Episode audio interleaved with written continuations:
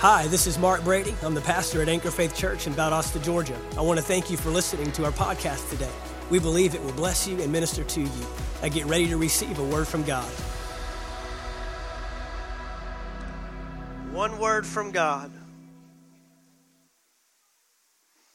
We used to say that a lot. That was one of our our little catchphrases. One word from God can change your life forever. Y'all ever heard that before? One word. That's all he needs. Some of us got to gotta say a mouthful to get stuff done, don't we? Tell your kids a thousand times. Tell your husband a, a hundred times. But God just needs one word.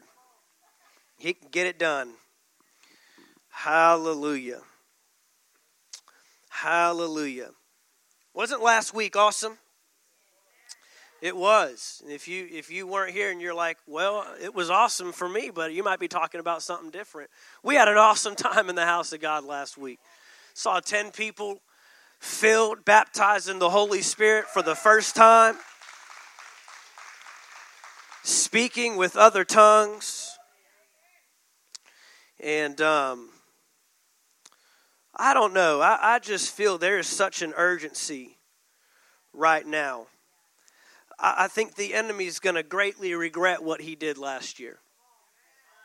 I think he's going to greatly, I'm going to make him regret what he did last year. How about that? I'm going to make sure, I'm going to make sure he pays for what he brought last year because every life and every soul, uh, every believer that was awakened last year, you know, see, see, challenge and trial uh, might have a negative side, but it's got a positive side to it. The positive side is it shows you what really matters, it shows you what you really got. It proves to you what has been there the whole time.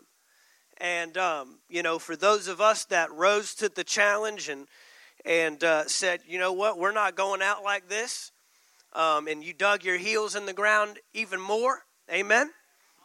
Um, we get to make the enemy pay when he tries to bring uh, trial and tribulation to our lives. You know, the, the storm came to the house of the one that was built on the solid rock just as hard as it came to the one that was built on the, the sandy foundation, right? The shaky foundation. The storms come. No weapon formed against you will prosper, but doesn't say it won't be formed. So it's about our response. It's about do you have the ability and the persuasion and the confidence to respond in the face of what the enemy tries to throw at you? Well, one of the, the responses that I've noticed, not just in our church, but in Church Universal, is, is a desire for the Holy Spirit and a coming back to the things of the Spirit. Um, and I'm not going to bore you with history and, and, and, you know, dig all into traditions and all that. But back in the 60s and 70s, before my time, uh, there was a, a, an opportunity that came to the church in the, in the form of the charismatic renewal. And in the charismatic renewal, there was an emphasis and a strengthening of the move of the Spirit of God, flowing with the Spirit of God, and being led by the Spirit of God. And, and and this came on through through the 60s and the 70s and the 80s and 90s we we began to teach a lot. We found that we needed some foundation. We found that we needed some teaching that there were moves of the spirit of god and there was a flowing of the spirit of god and in services and revival meetings and even in churches. Um, but there was a need for a strong base, for a strong foundation. And so the teaching of the Word of God began to come about and be emphasized in the 80s and the 90s. And then, you know, we got into the 2000s and we got into this idea. Uh, uh, somehow this crept into the church that if we allow or uh, tolerate moves of the Spirit of God, um, then we're going to lose a crowd, not gain a crowd and that uh, there are people that don't understand what's taking place. And so we need to limit. Um, for some, they eliminated the Holy Spirit altogether in their services.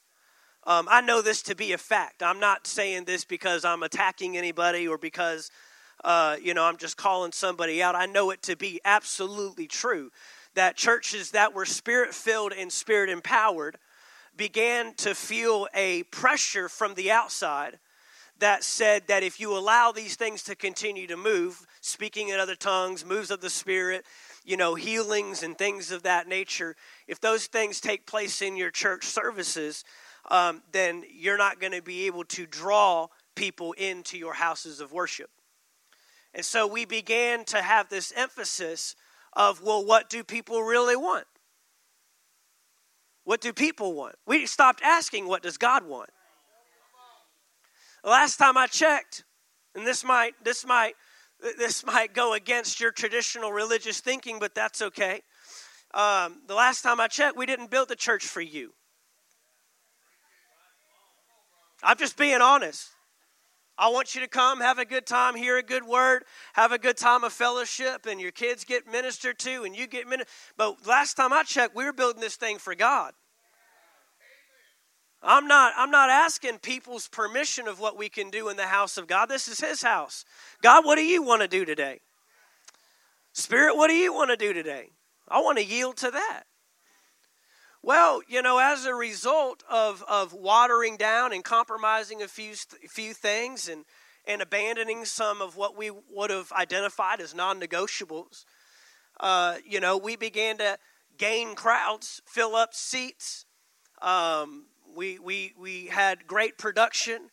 Um, a lot of these churches hired their worship teams, so they didn't even care if they were even saved believers. Uh, um, and again, I'm not talking off of what you what I think is happening. I'm talking about what I know happened. Well, we got to put the best musicians possible on the stage because people don't want to come and, and hear just you know people that are figuring it out Forget about the anointing. Do you have talent? And so we, we elevated talent above anointing. And I'll pay a musician to come and just show up, play your instrument. I don't care if you leave. I don't care if you stay. I don't care what your lifestyle is like. I don't care if you were in the bar the night before playing there. Just come, just come, show up, give us a good little worship service uh, to attract people and, and, and make people feel like they've gotten something good. Well, as a result of that, we, we weren't building Christians. We, we were making converts, maybe, maybe at best, making converts, but we weren't making disciples. And the Great Commission says to make disciples of all nations, to go into all the world preaching and teaching. And so, you know, those of us that remained with the Spirit of God and those of us that remained uh, and, and didn't compromise and didn't water down and, and, and, and didn't, you know, withdraw from what we expected God to do in our services, regardless of what attracted people or not. Uh, you know, maybe we didn't see the exponential development and the exponential numbers naturally, so to speak. And I also want to give this too just because the church is large doesn't mean they're not following the Spirit of God. I'm not talking about size, I'm not emphasizing that at all. I'm just saying that many compromise the Spirit of God to get numbers. Because the Spirit of God knows how to get numbers. I said, the Spirit of God knows how to. 3,000 people came into the kingdom the very first day of Pentecost. But you know what else came with the day of Pentecost? Mocking. You know, what was the first thing the outsider said about people speaking in tongues? Do y'all remember what they said? They look like they are drunk. That's mockery. The Holy Spirit's been mocked and mimicked uh, since his inception. Okay? In the church. He's used to it. Maybe church people couldn't handle it, but the Holy Spirit can handle it. You call it what you want, but this is real. You can you can say I look like I'm drunk, I look like a fool, I look like I don't care. I'll dance if he tells me to dance. I'll shout if he tells me to shout. I'll speak. not. I'm not talking to you, anyways. now, if I'm talking to you, then guess what? The Holy Spirit's going to bring an interpretation. I'm not talking to you. You don't need to know what I'm saying. That I, I had I had a real encounter with that with an with, with uh, an individual that was speaking in Spanish, and he was having a conversation with someone else. But I was in the vicinity. I could hear him, and you know you have that thought. What what are they talking about? What's he saying? And on the inside, it was probably just me. I'm not saying it was the Holy Spirit, but it was on the inside. Said, he ain't talking to you. It don't matter what he's talking about. Now, if he walks over here and starts talking to me in gibberish, I'm going to need to know some stuff. Get a translator, get an interpreter. Somebody's got to get something right now. I don't have a clue what you're saying. You could be pointing me to the bathroom. I have no idea what you're telling me to do. Hello. But it's the Spirit of God that develops and builds a believer. It's the Spirit of God that develops and builds a believer. And so last week, you know, we touched on the three ways that the Holy Spirit operates in the life of a believer. We touched on first, you got to be born of the Spirit. When you are saved, you know that you you didn't get saved on your own. You got saved because the Holy Spirit drew you, compelled you to the love of God and to who God is, who your Father is, to your destiny, and to your purpose. The Holy Spirit's been involved in the process from the very beginning. And then we saw that the Holy Spirit wants to fill you, come upon you, endue you with power and gifts for service and for ministry. He wants to embolden you uh, so that you can be a proper witness for Jesus Christ. We saw that he wants to even change your language, give you a heavenly prayer language that now you don't have to pray uh, as you ought to or as you know you can in the natural, but now I can tap over into the Spirit of God and I can pray as the Holy Spirit prays through me. And you know what? The Holy Spirit always prays the perfect prayer, He never misses it. He never misses it. And so when I'm praying in the spirit, man, I can know, even though I might, my mind might not be fruitful, as Paul said in 1 Corinthians 14, my knowledge might not be fruitful. I'm praying out the oracles of God. I'm praying out in the spirit, and He's praying through me. Why? Because God's still looking for flesh, men and women vessels in the earth to operate and move through. We've told you from day one, God's not doing anything in this earth without using you and I. And let me give you one more point the Holy Spirit has no access into this earth without a vehicle, a flesh suit. Wow, you mean the Holy Spirit can't just come down here and do whatever he wants? No.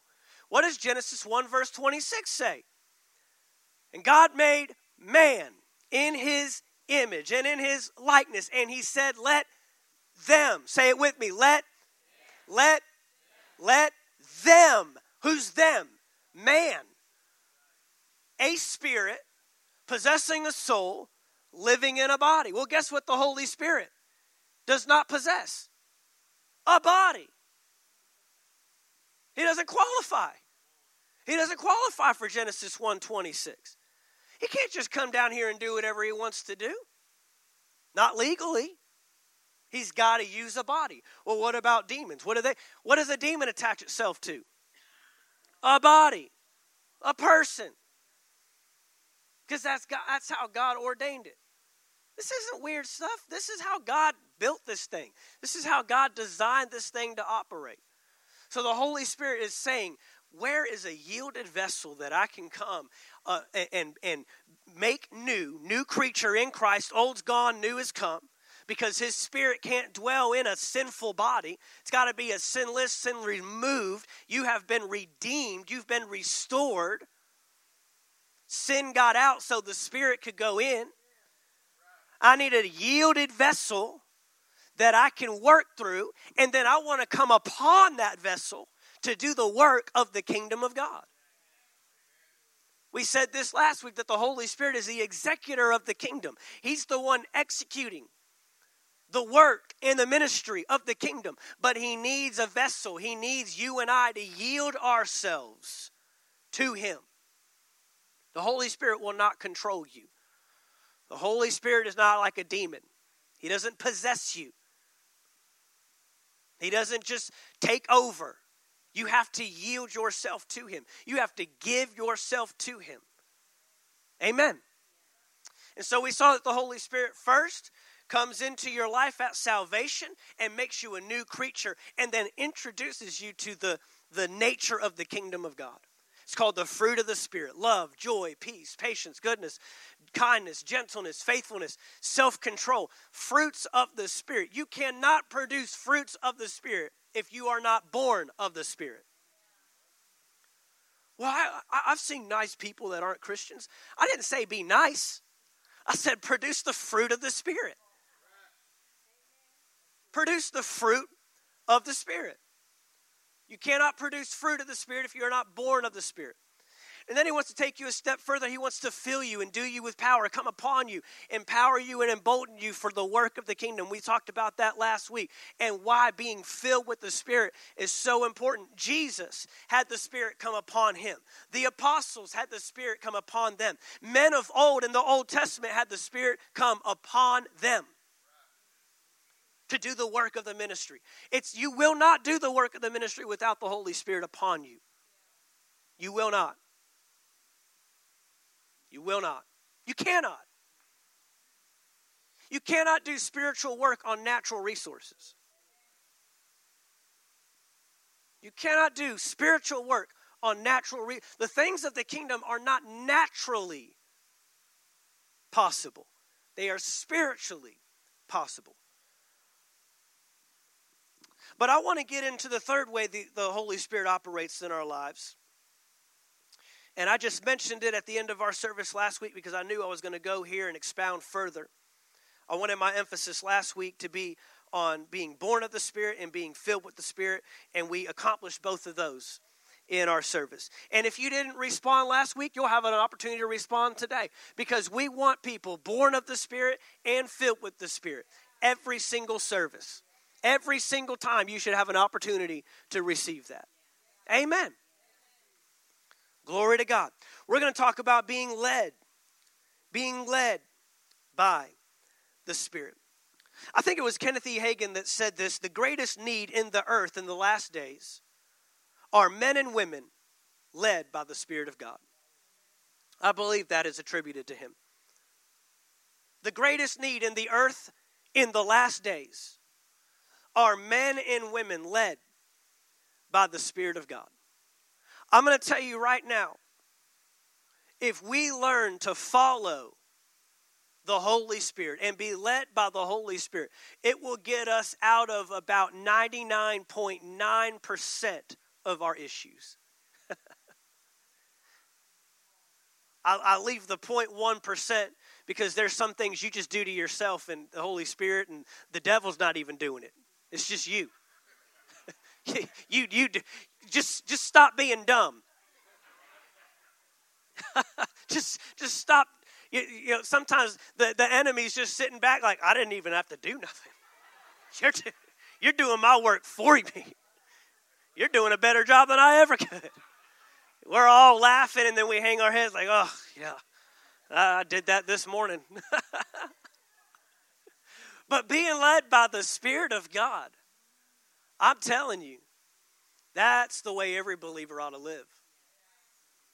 See, in the Bible, people didn't just tolerate the Holy Spirit, they depended on the Holy Spirit. In the Bible, people didn't just tolerate the Holy Spirit. We'll just give you your little corner, your little space. No, they depended, they relied upon. It was every entity of your life needs you to be led by the Spirit of God. Every entity, your finances, your marriage, your job, your work, uh, uh, your parenting, your, your relationships, your mind, uh, your habits, everything that you do in life requires you, needs you to be led by the Spirit of God. And every believer can be led by the Spirit of God. Every believer can be led by this. Isn't that amazing? Every single one of us. I heard someone say one time, they said, you know, when we all get to heaven, we're gonna we're gonna ask David, what was it like to kill a giant? We're gonna ask Moses, what was it like to part the waters of the Red Sea. We're to ask, we're, we're to ask uh, Paul, you know, what was it like? I'm to ask Peter, what was it like to, to walk with Jesus? And you know what their response to us is to be? What was it like to have the Holy Spirit actually live inside you and come upon you? Isn't that amazing? David did not have what you have. Moses did not have what you have. Saul did not have what you have. Hello? Isaiah, Jeremiah, Deborah, Samson, Gideon. They did not have what you and I have access to right now. Heaven is populated with people discovering what they could have had on earth. I don't know about you. I don't want to get to heaven and find out what I could have done. Find out that I wasted all my time on earth dreaming about heaven when I could have been bringing it the whole time. right? I mean, that's a sad day to find out that you finally get to a place and think you've achieved something only to find out you had it all along. Isn't that horrible? Oh, I don't want to live that way. Heaven is populated with people that are just now discovering everything they had access to on the earth. That's, that's powerful. Well, how do I get access? By the Holy Spirit. By the Holy Spirit. Yeah. See, if we leave out the Holy Spirit, you'll miss the kingdom altogether. You'll just miss it altogether. We cannot leave out the Holy Spirit. Why did so many people suffer and struggle like they did last year? They didn't rely on the Holy Spirit. They relied on their own resources, they relied on their own abilities, they relied on their own relationships. The Holy Spirit doesn't, having the Holy Spirit doesn't mean it won't come. It means I can respond to it in a kingdom way, not in a natural way. See, when you have the Holy Spirit and you are led by the Holy Spirit, you're not limited. You have all of heaven available to you.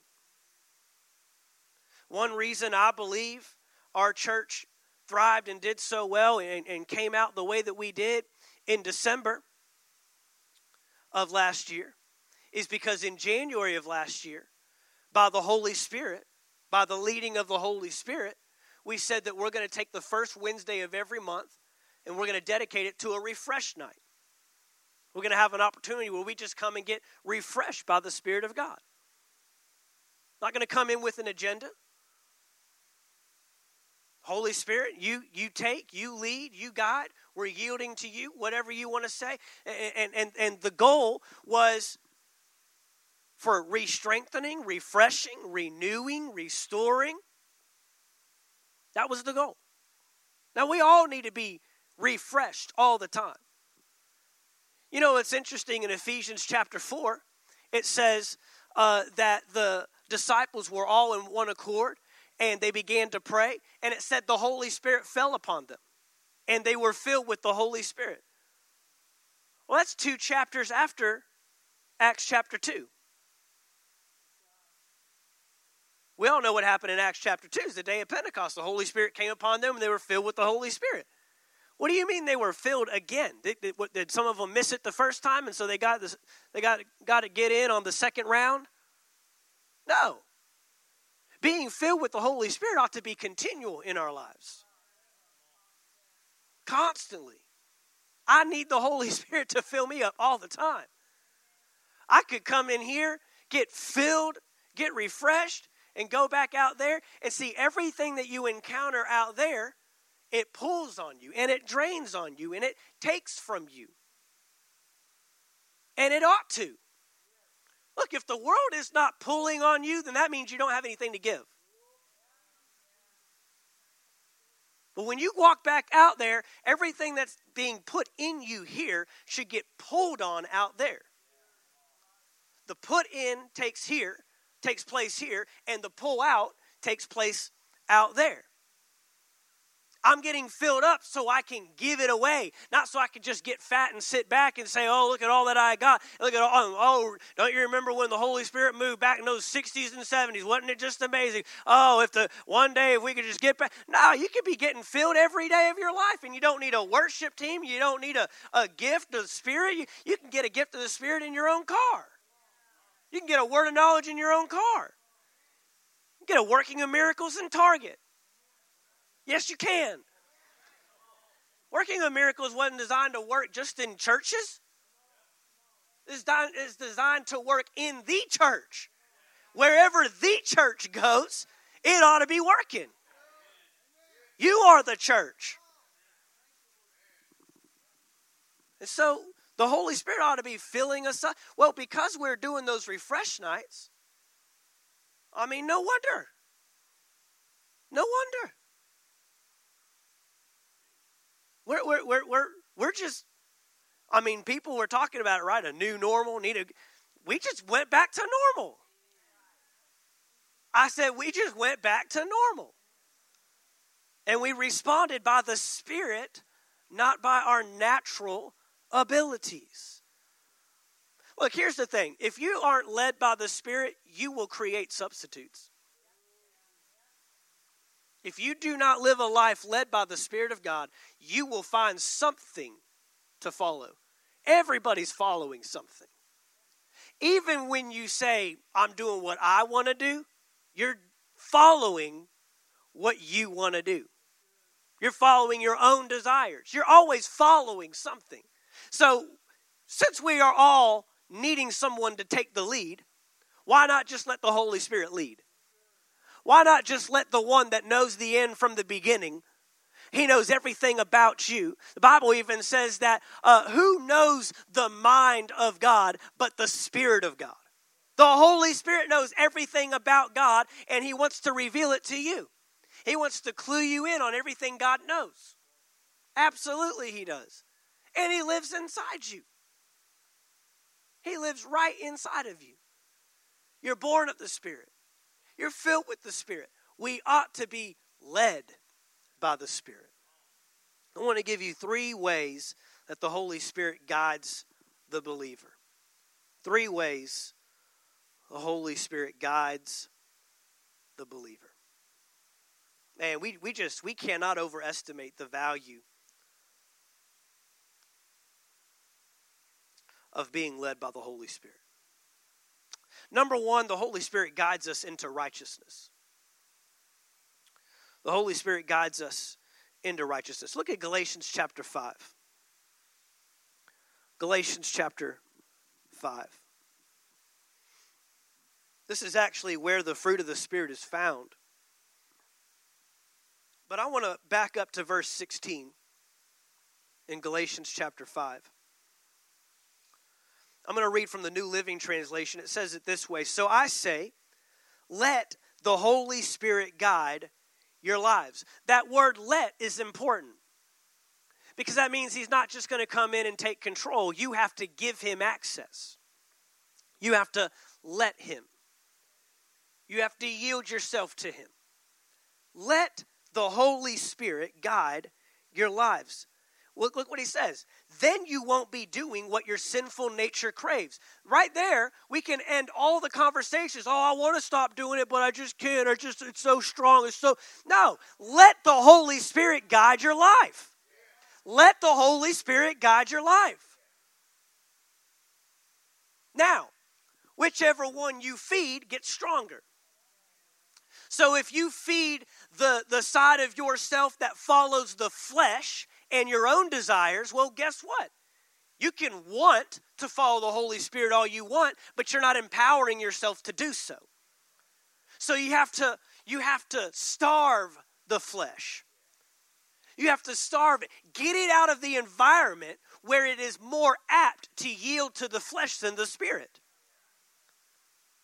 Don't tell me you have, a tr- you have trouble breaking an addiction to pornography and you have a computer in a room all by itself and you have no accountability in your life and you have nothing set up on it that will let somebody else know what you're looking at. Hello. The Holy Spirit's like, I'm right here. I want to help you, but you aren't doing anything to help yourself. The Holy Spirit's not going to help you if you don't want to help yourself. Let's just go Heather. He's not going to do it. He's not going to do it. People bound by all kinds of stuff. Let the Holy Spirit guide your life then you won't be doing what your sinful nature craves. The sinful nature wants to do evil, which is just the opposite of what the Spirit wants. And the Spirit gives us desires that are the opposite of what the sinful nature desires. These two forces are constantly fighting each other. So you are not free to carry out your good intentions. What's that mean? You won't get it done on good intentions alone. You will have to yield to the Holy Spirit in your life. And you know what the Holy Spirit tells you? The Holy Spirit tells you, get rid of that. Cut that person off. Don't go there anymore. Don't buy that. Don't treat that person that way. Don't say that. And you know what else he does? He tells you what to do. He doesn't just tell you what to not do, He tells you what to do. He tells you how to respond. And He puts the fruit of the Spirit in you to do it. Well, I want to walk in love, but it's just hard. No, it's not. It's only hard for your flesh. It's easy for your spirit. You've just yielded or been more apt to, to respond to one over the other. Well, I want to forgive, but it, it's just so difficult, Pastor. It's just so difficult to. You know, okay, Who's it difficult for? That's the question. Who's it difficult for?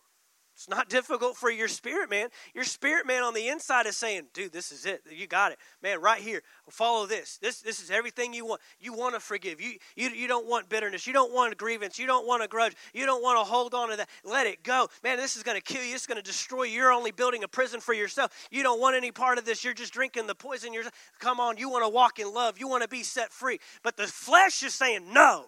This is how they treated you. This is how you talk to them. This is what they said to you. This is what you say to them cut them off, re- get rid of them, da, da, da, da, and you, and then who are you yielding to? Whichever one you feed. So you got five friends around. You know, let me tell you, if it was me, I would have said this to them.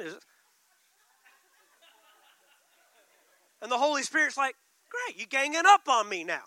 It's you plus your five friends that are all fleshly led too. It's six against one. That's not fair.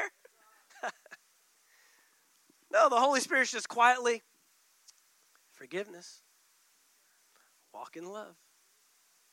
The still small voice, right? The still small voice. That's how he speaks. I'm right here. When you're ready to get rid of all those other voices back there, I'm still here speaking the truth. I'm still here leading and guiding. But you got two opposing forces. Look how the Amplified reads this. Verse 16. The Amplified. But I say, walk habitually in the Holy Spirit. Yeah, see, the Holy Spirit, it, it doesn't work if you only go to Him when you need Him. It won't work. Walk habitually, constantly, consistently, always in the Spirit. Walk habitually in the Holy Spirit. Seek Him and be responsive to His guidance. And then you will certainly not carry out the desire of the sinful nature, which responds impulsively without regard for God and His precepts. For the sinful nature has its desire, which is opposed to the Spirit, and the desire of the Spirit opposes the sinful nature. For these two, the sinful nature and the spirit, are in direct opposition to each other, continually in conflict. So that you, as believers, do not always do whatever good things you want to do. He says you want to. You have the right intentions. You want to live right. You want to do the right thing. You want to live holy.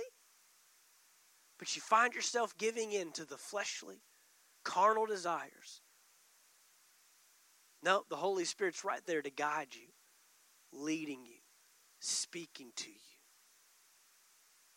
You, you, you usually don't have to tell someone that's missing it that they're missing it. They know. A believer.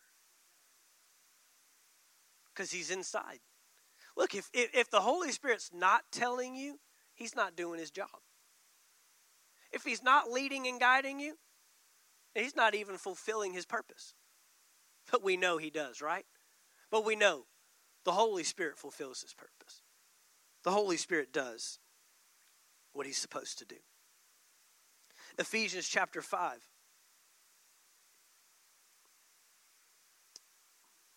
Ephesians chapter 5 and verse 8 in the New King James. Hallelujah. Thank you, Holy Spirit. Ephesians chapter 5 and verse 8. For you were once darkness, but now you are light in the Lord.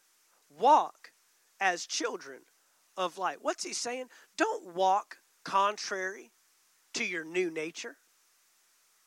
If you're in the light, don't walk in darkness. If you're in the spirit, don't operate out of your natural flesh. If you've been made new, don't walk in the old.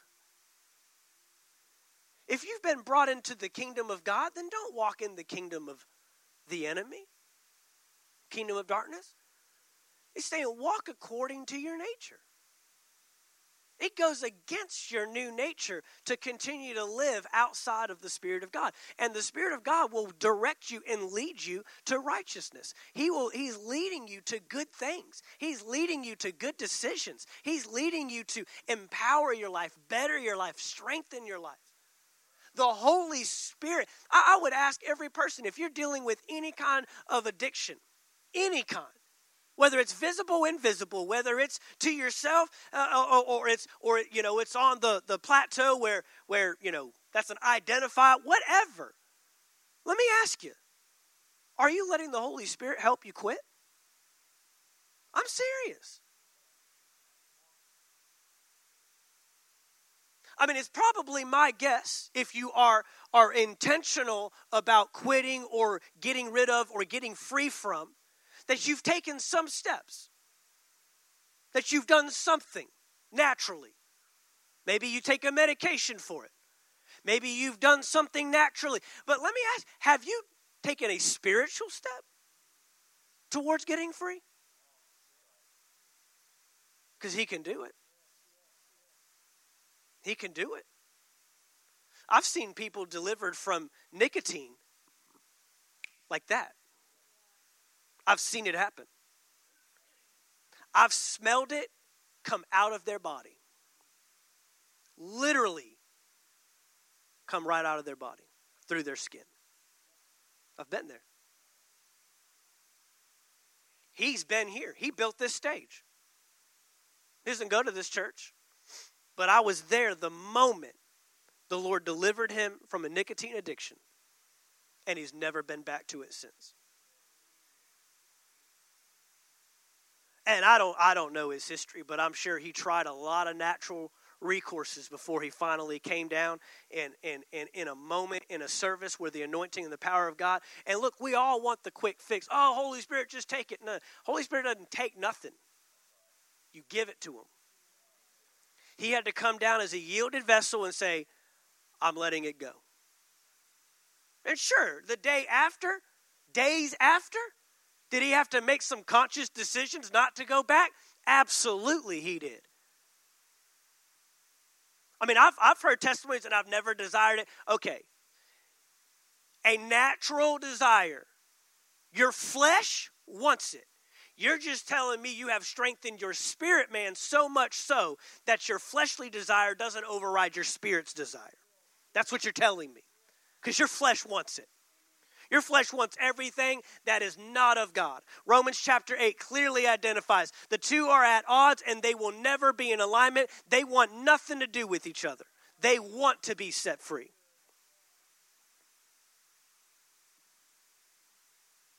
They want their garbage. The flesh will always yearn for and go after the things that are not of God. They're directly opposed. But your spirit on the inside once you are born of the Spirit, empowered by the Spirit, He can help you break off those things that naturally you're struggling with. He sure can. He can do it. Verse 9 goes on to say, For the fruit of the Spirit is in all goodness, righteousness, and truth, finding out what is acceptable to the Lord. Once you were in darkness, but the Holy Spirit, the first way that He guides the believer is into righteousness, into right living, into right standing. Righteousness is not a Christian biblical religious term. Righteousness means to be in right standing with the governing authority. That's literally what that means. Righteousness means I'm in right standing. And the Holy Spirit, who is also confirming now that you are a child of God, now lives inside you and says, Let me point you the way to, to righteousness. Let me point you the way to holiness. Let me point you in the direction of what is of God. Let me point you in the way of who you are in Christ Jesus. And the old is gone and the new is come. Let me, let me show you your new identity. Let me show you who you are now in Christ. Amen. So he guides you to righteousness. Number two. Number two, the Holy Spirit will be your guide. He will guide you in the scriptures. He will guide you in the scriptures. We know the Bible tells us that the, the Word of God is not naturally discerned. Do you know you need the Holy Spirit's leading and the Holy Spirit's guiding to simply discern this book? The Holy Spirit does that. It is a grave mistake to read this without the Holy Spirit's assistance. Grave mistake. Come upon scholars and teachers and educators and theologians and philosophers. They simply read this as another history book. They see this, they, they, they read this as if it was curriculum for some class. But this is not just curriculum for class. This is the Word of God. This is the Constitution of the kingdom of God. This is your rights and your privileges and your benefits and your identity. The Bible tells us that this Word is a mirror that I can see myself in it.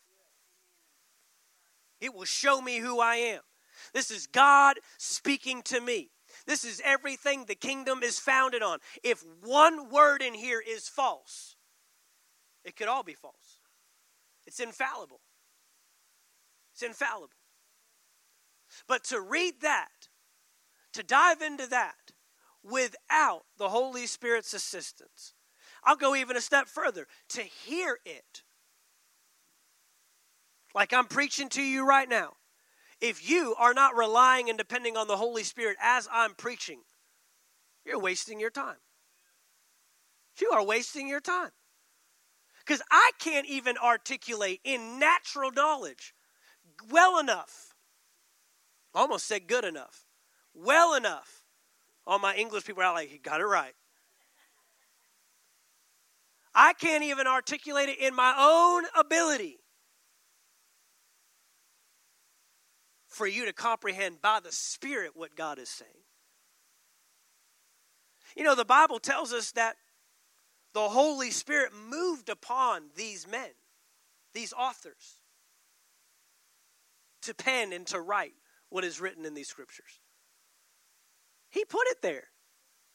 So don't you think He will help you understand it? He would help you see it. John chapter 14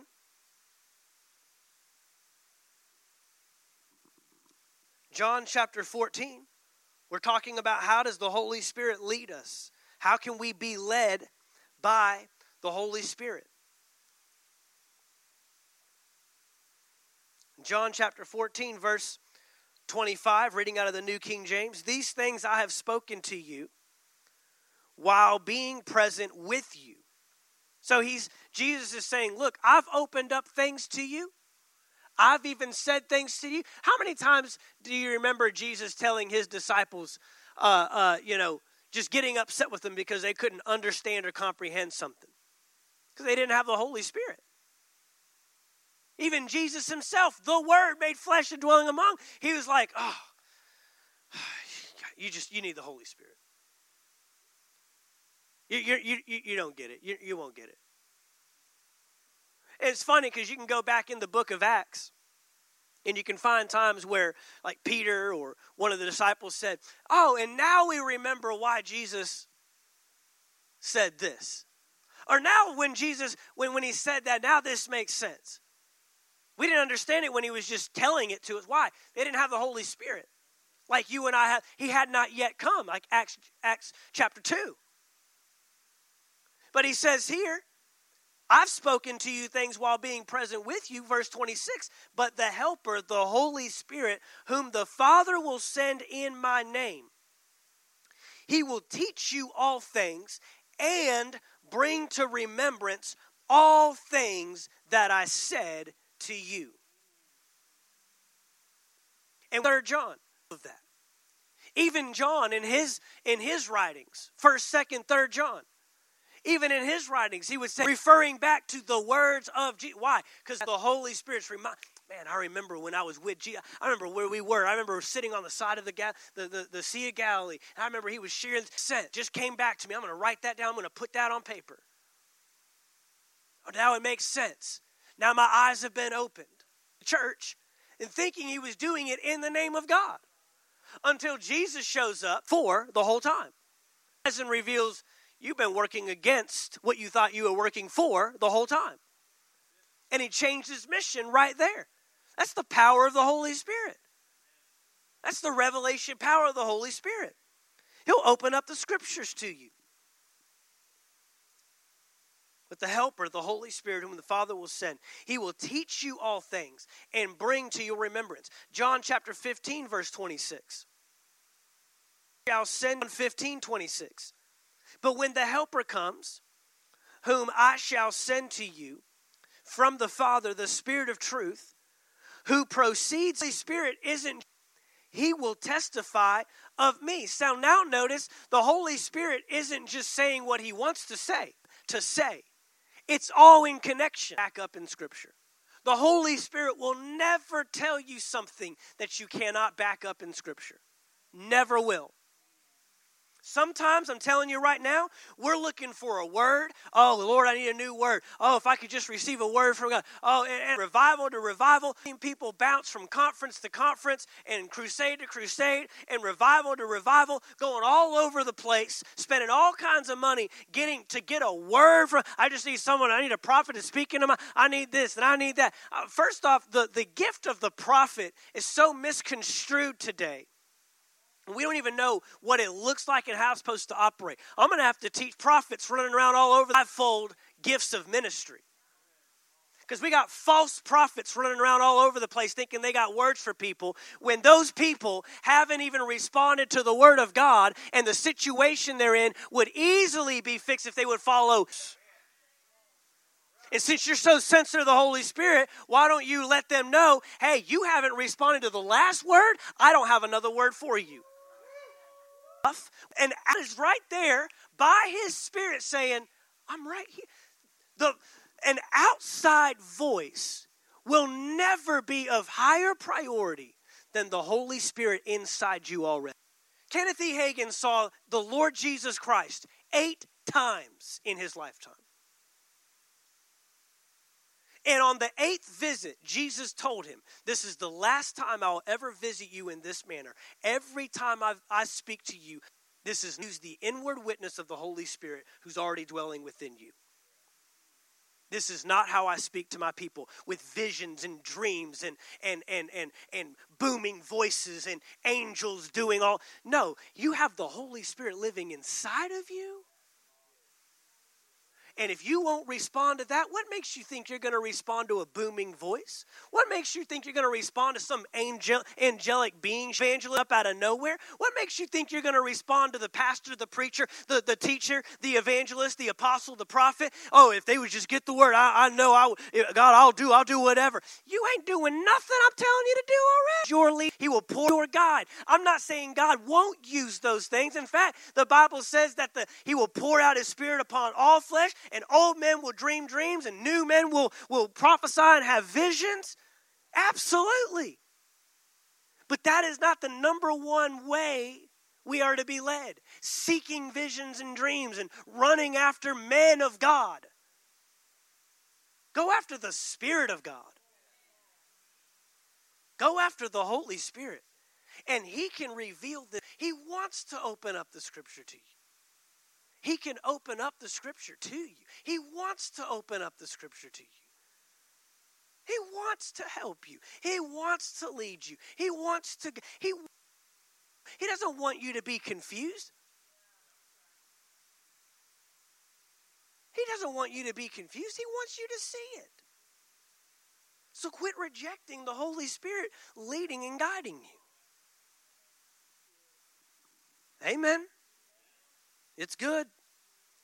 Go to John chapter 16. I don't think I put this up there for the guys in the back, but verse 12, chapter 16.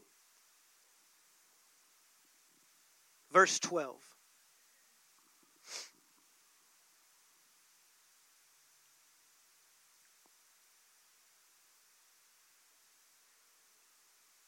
I don't know why I didn't have this in there, but this is one of the most important ones. John 16, verse 12. I still have many things to say to you, but you cannot bear them now. I've got much more about that. This is Jesus speaking to his disciples.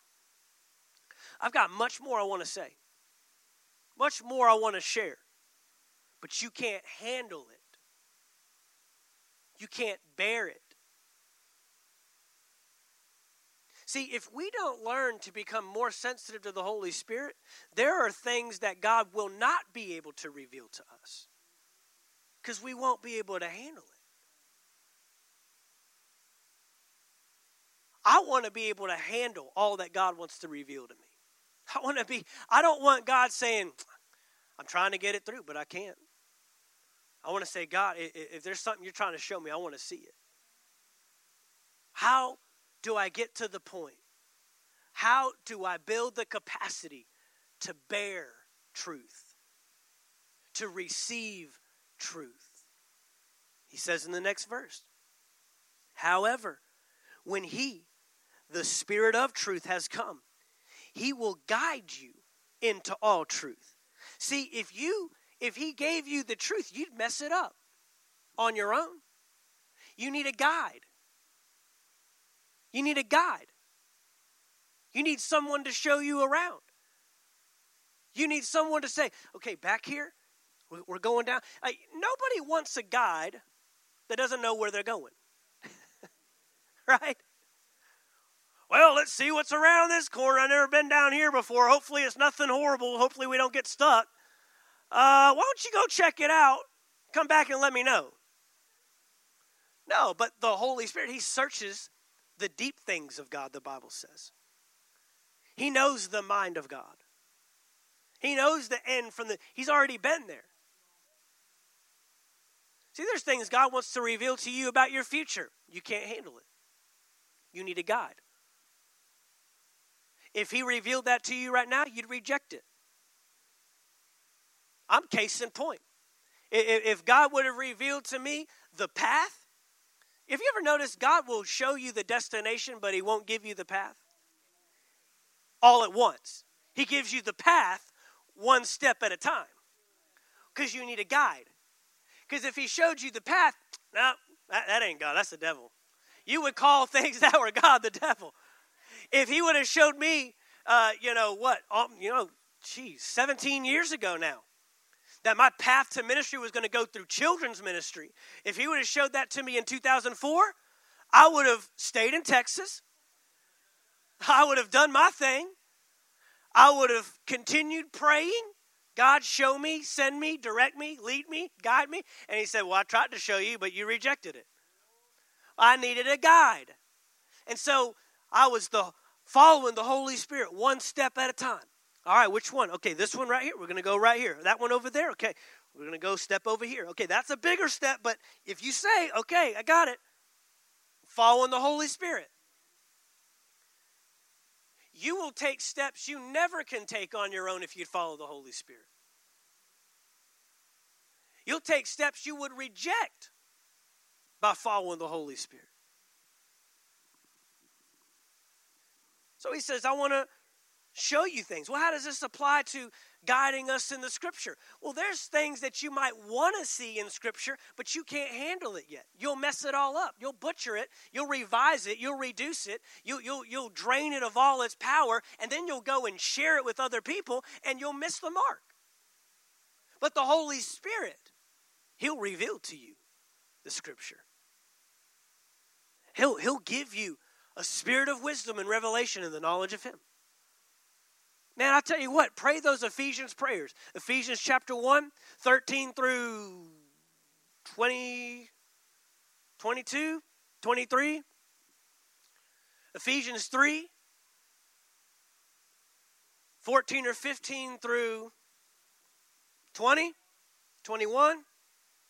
21 is exceedingly abundantly, right? Come on, you need to know this. I'm going there because you need to know it. Ephesians chapter 1, verses 15 through 23. Write it down. Ephesians 1, 15 through 23. And Ephesians 3, 14 through 21. Exceeding abundantly is 20. Ephesians 1, 15 through 23. And Ephesians 3, 14 through 21. Pray those prayers every day before you read the word insert your name, make it personal, and see where your Bible study and your Bible reading is at in the next 90 days. And come back and tell me. Why? Because when you ask the Holy Spirit to be the revealer of truth and to open up the scripture, guess what He's going to do? I mean, you guys are about to get a truth overflow. Because that's what the Holy Spirit does. You can't bear it now because you need a guide. It's not because he doesn't want to show you. Ah, you can't handle it. It's not for you. No, it's for you. But you need a guide. For he will not speak on his own authority. What does that tell me? That if I read the scripture without the Holy Spirit, I will read it on my own authority. How many times have we done that?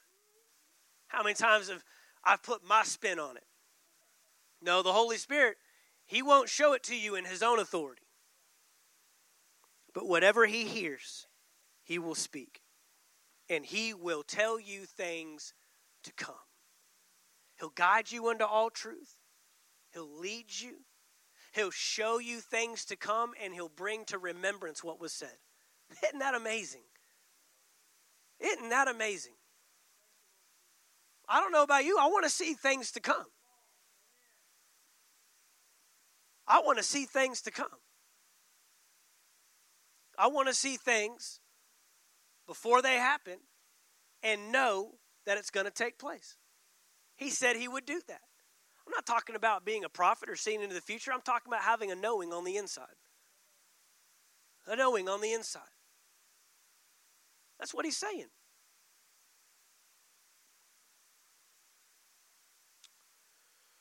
The third way the Holy Spirit guides us. He guides us into righteousness, guides us in the scriptures. And the third way is He guides us in the will of the Father. He guides us in the will of the Father. That's probably one of the biggest questions that I get asked. How can I know the will of God for my life? How can I know the will of God for my life? Go to Romans chapter 8.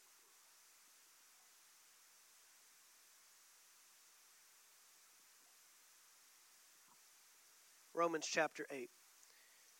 And um, Josh, I need to go all the way out to um, verse 30, please, on that one. I think I cut you off at 21. I need to go all the way to 30. There's a lot here. But starting with verse 14, starting with verse 14 in the, uh, in the New Living, for all who are led by the Spirit of God are children of God. All who are led by the Spirit of God are children of God. Just an interesting note look at verse 19. Jump down to verse 19. All who are led by the Spirit of God are children of God. Verse 19 says, And all creation is waiting eagerly for that future day when God will reveal who his children really are. Now, connect those two verses. All who are led by the Spirit of God are children of God. And all of creation is waiting for the children of God. All of creation is waiting for you and I to be led by the Spirit. You, you, you see the bigger picture now? This isn't just about you anymore. The world is waiting for you and I to be led by the Holy Spirit. It says that the world is groaning. The world is having, like, as in birth pains. Is the world groaning right now? Is the world crying out right now? I mean, Texas froze over. If y'all didn't think we were near the end, there were negative temperatures in Texas. Never in my lifetime. And I, I, don't, I don't, I don't even know what the record was, but I heard it was record breaking. It broke everything else in that state. Might as well break the record too. Broke the electrical plants, broke the water treatment plants, broke the pipes, broke ceilings, broke drywall. It it messed up tons. I got pastors, I got friends, family that are still dealing with the repercussions today. Digging up concrete, pulling out old pipe and putting in new pipe because it just busted everything up. They weren't ready. See, you want to be ready when Jesus returns. I, I don't know about you. They did not have their lamps lit, the state of Texas. They weren't ready. They weren't ready. The earth is crying out. Well, just look at it. Verse 20. Against its will, all creation was subjected to God's curse. But with eager hope, the creation looks forward to the day when it will join God's children in glorious freedom from death and decay. We need spirit led believers. The earth needs spirit led believers. But jump on down to uh, Romans 8 and uh, jump down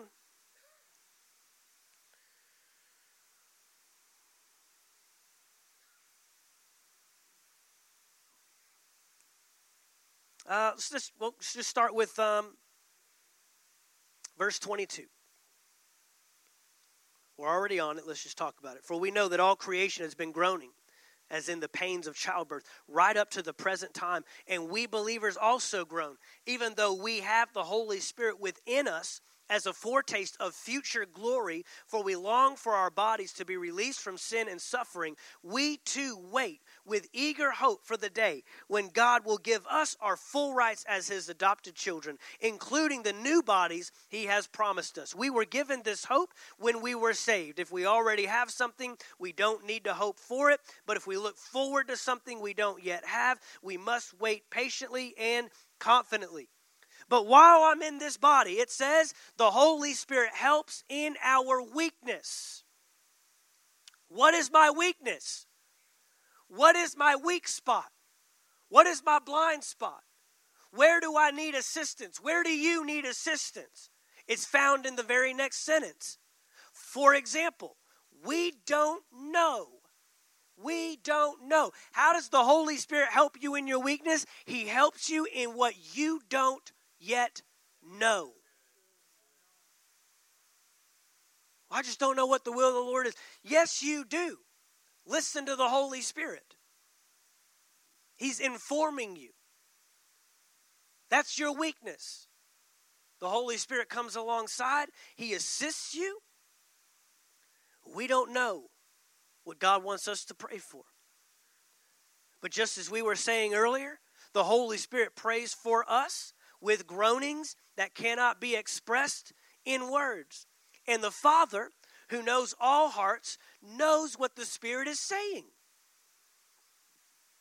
For the Spirit pleads for us believers in harmony with God's own will, in alignment with His will. If you are not sensitive to and listening and following the guidance and the leading of the Holy Spirit in your everyday life, you are eliminating the ability to know the will of God in every single situation. But to the believer that learns to become sensitive to the Holy Spirit and follow the voice of the Holy Spirit, they will never be devoid of knowing God's will in any situation. Remember over in John 10 when Jesus said, I'm the good shepherd. And he said, My sheep, they hear my voice and they follow, but the voice of a stranger they will not follow. You remember that? He said they flee from the voice of the stranger. They want to run away. What does that mean? That means I have to perfect myself in hearing the voice of the Holy Spirit. If I don't, I will become accustomed to listening to strangers and following strangers. Whichever voice I yield to and respond to the most is the one that I'll become accustomed to following. Some of us are following strangers and we don't even have to think about it. It's automatic. No, being led by the Spirit of God is practiced and perfected. And when you perfect it, He will show you things to come. He will reveal His will to you.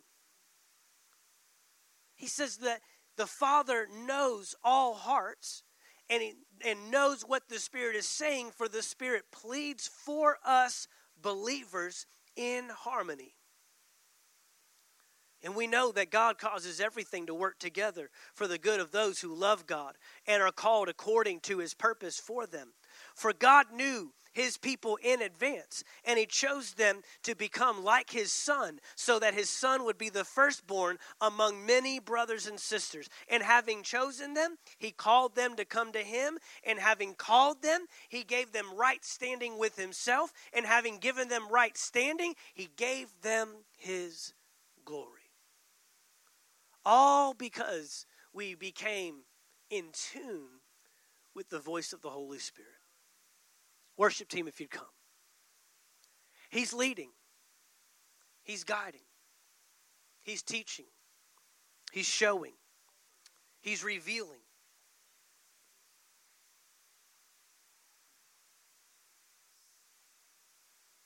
Are we following? Are we responding? Are we yielding?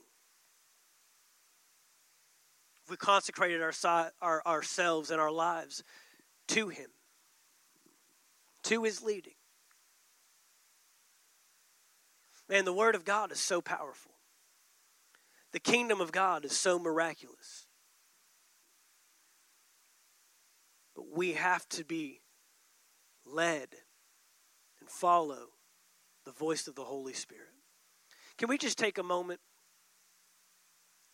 Just quietly within yourself.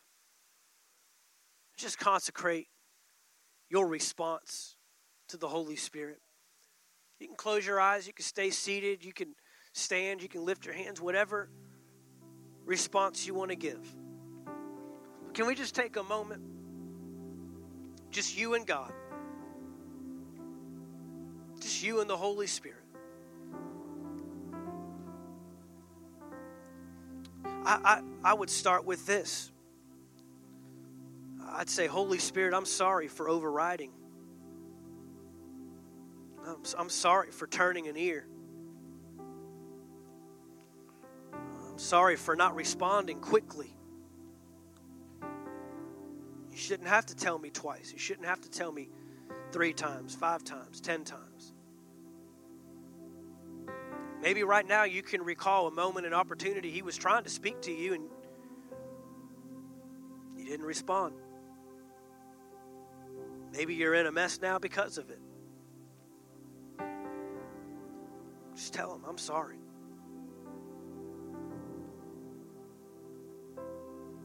I'm sorry for not giving value, remaining attentive.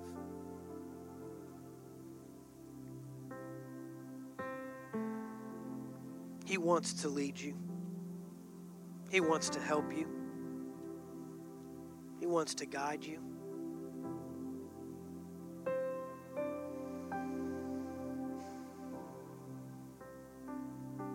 Just consecrate yourself. What's that mean? That means set apart for a chosen purpose. Just within yourself, just tell the Holy Spirit, I will respond. I will obey. I will seek after your leading and your guiding. I want to hear your voice. I want to hear you speak. Is it always audible? No, most likely not. You might live your whole lifetime and not hear an audible voice. It's called the inward witness, it's called the still small voice on the inside, a a discerning. He speaks. Simply, quietly, but clearly, he speaks. When the voice of the Spirit comes, it brings instruction. It might bring correction. He'll bring direction.